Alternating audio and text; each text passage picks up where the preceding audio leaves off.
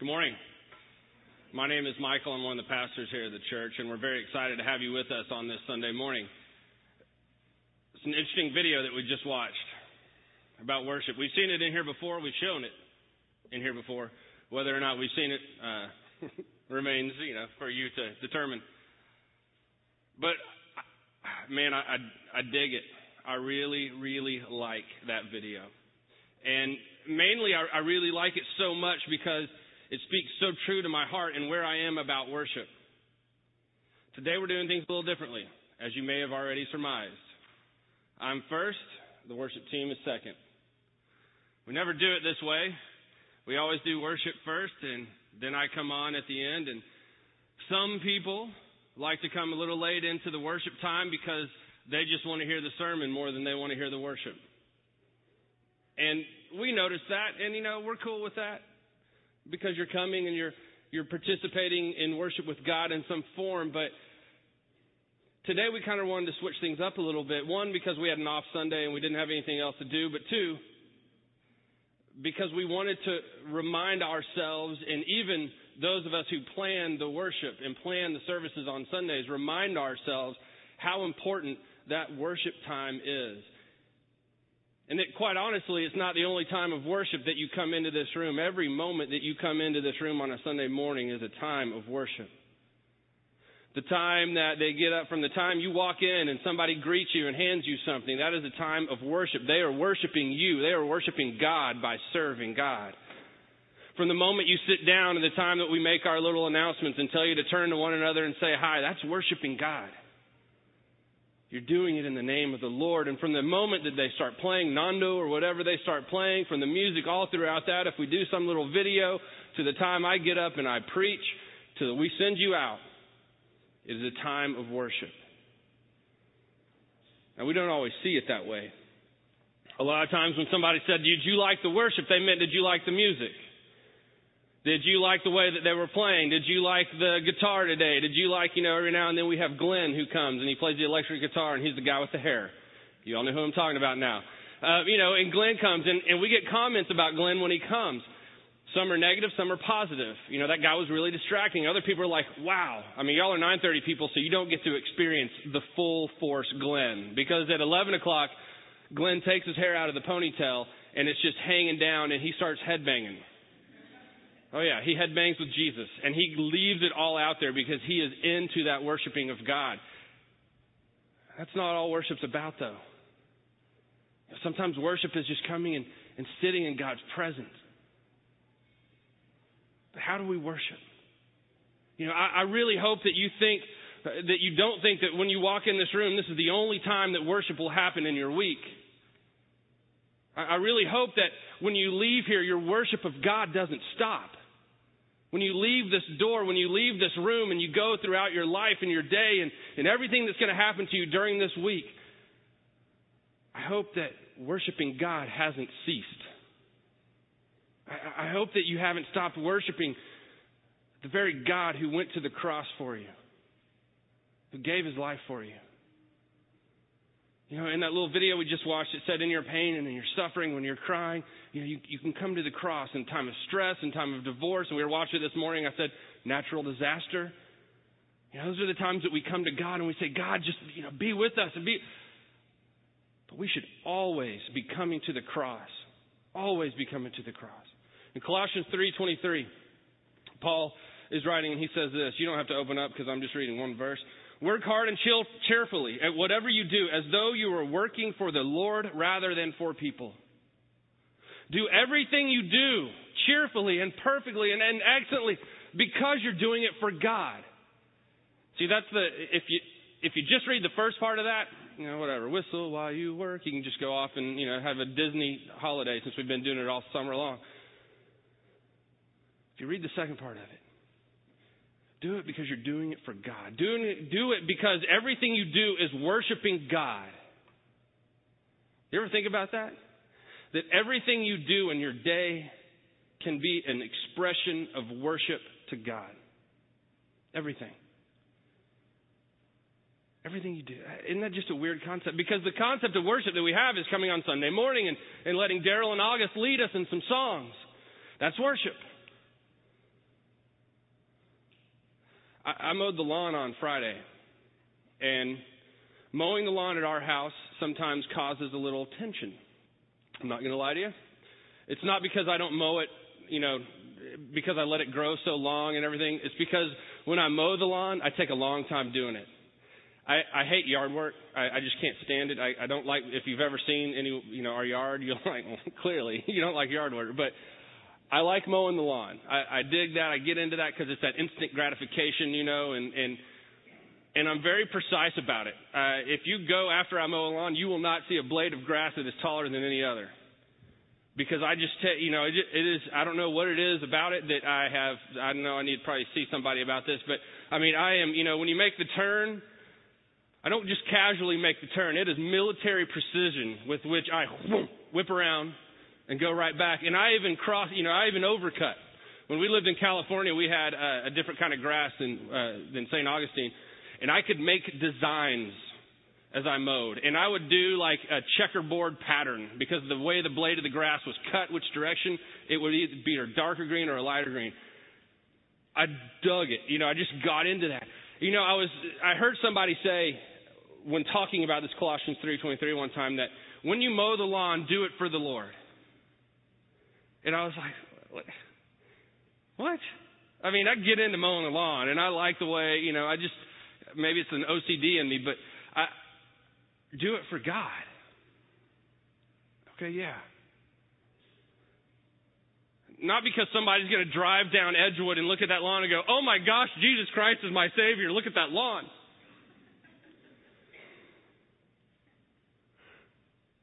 But if people know who I am and people see me and people see the way I live and I am not doing everything that I do for God, that's going to say something. I am a great, big, giant billboard for Christ. Not because I'm a pastor, but because I believe in Him. Each and every person that believes in Jesus Christ is His representative on this earth, has been given the commission to go into the world and to make disciples of all nations. And because of that, you're His spokesperson. Because of that, you are the one that people are looking to to see who God is. So when you're mowing the lawn, do it for God. When you're washing the dishes, do it for God. When you're at your job, do your job to such a wonderful level, not because you're trying to move ahead in your company, not because you're trying to impress your boss or your coworkers, but because you're doing it for the Lord.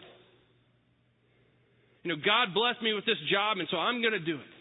And I'm going to do it with all that I have and all that I can. Because I worship God. Have you ever thought about things that way? Doing everything you do to worship God? I mean, everything you do to worship God. There's a church up in the Chicago area that, uh, kind of a big church, that uh, their pastor, Bill Hybels, um, made this comment one time about people that uh, put away music equipment. And he said that one of the things they stressed to them was this theory of excellence, was doing everything to this level of excellence. Not that everybody's going to be, you know, Jimi Hendrix, you know, up here and playing the guitar to that kind of level. But do it to the level that God has gifted you.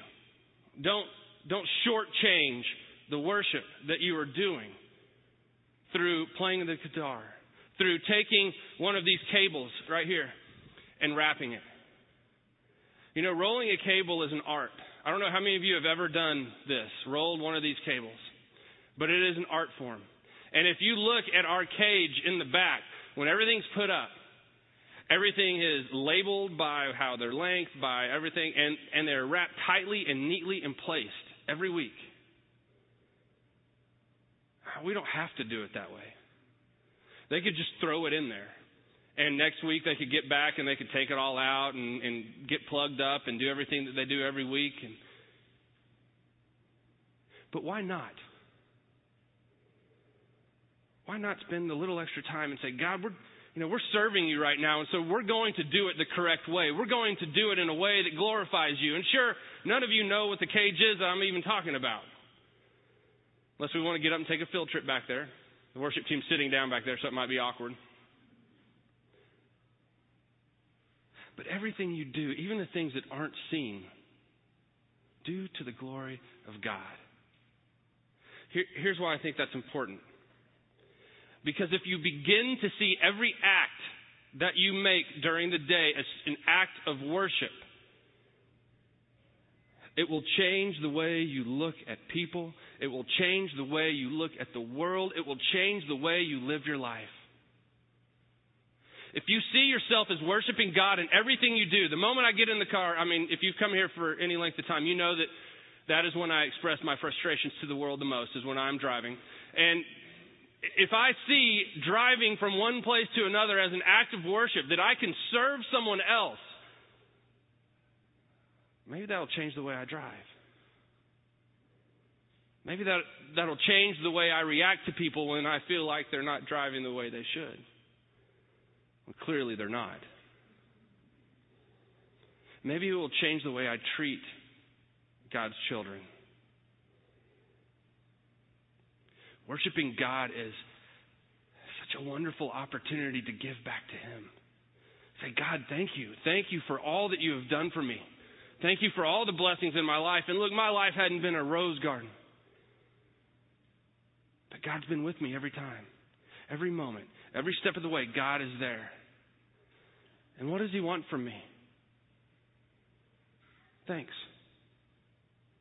Worship and praise. And not just on Sunday morning when the worship team is up here and they're playing and they're singing the song. All the time. Everything I do. God, I'm going to change this poopy diaper. And I'm going to do a great job at it because it's for you. Those of you with poopy diapers in your house right now are going, seriously? That's not the first thing I think of when my 14 month old son is screaming because he doesn't like to lay down on the changing table and he's throwing his little feet at you and they're really not that little anymore and he's trying to get off and you know, there's a chance that poo is going to fly across the room, and I'm a clean freak anyway, and I don't like germs, and so it's amazing that I don't wear surgical gloves when I'm doing this act. And yet, won't I look at my son differently if even in those moments I'm worshiping God?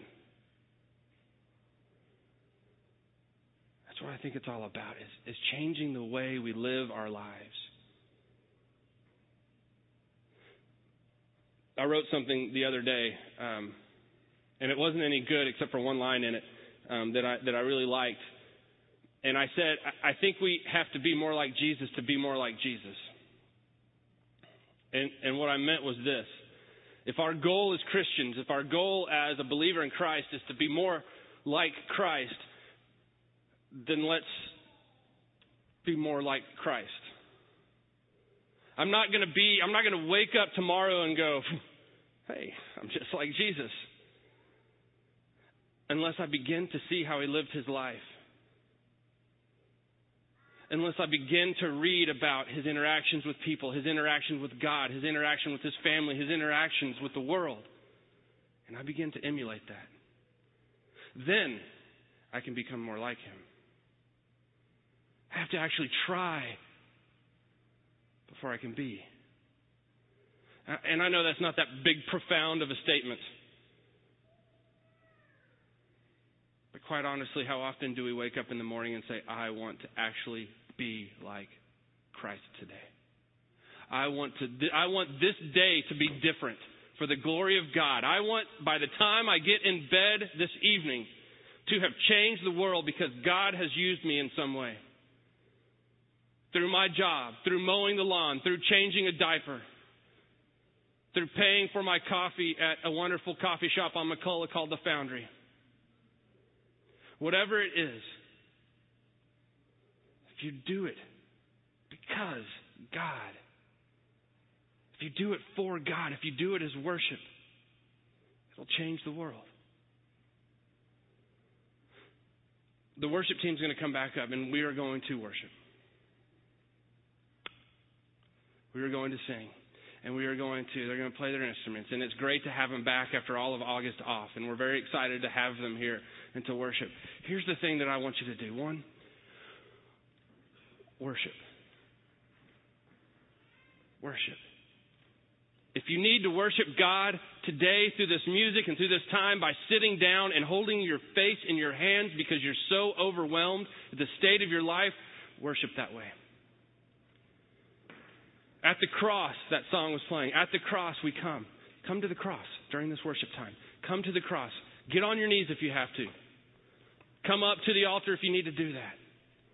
If you want to run up and down the aisle going, God, you rock, you are so awesome, do that.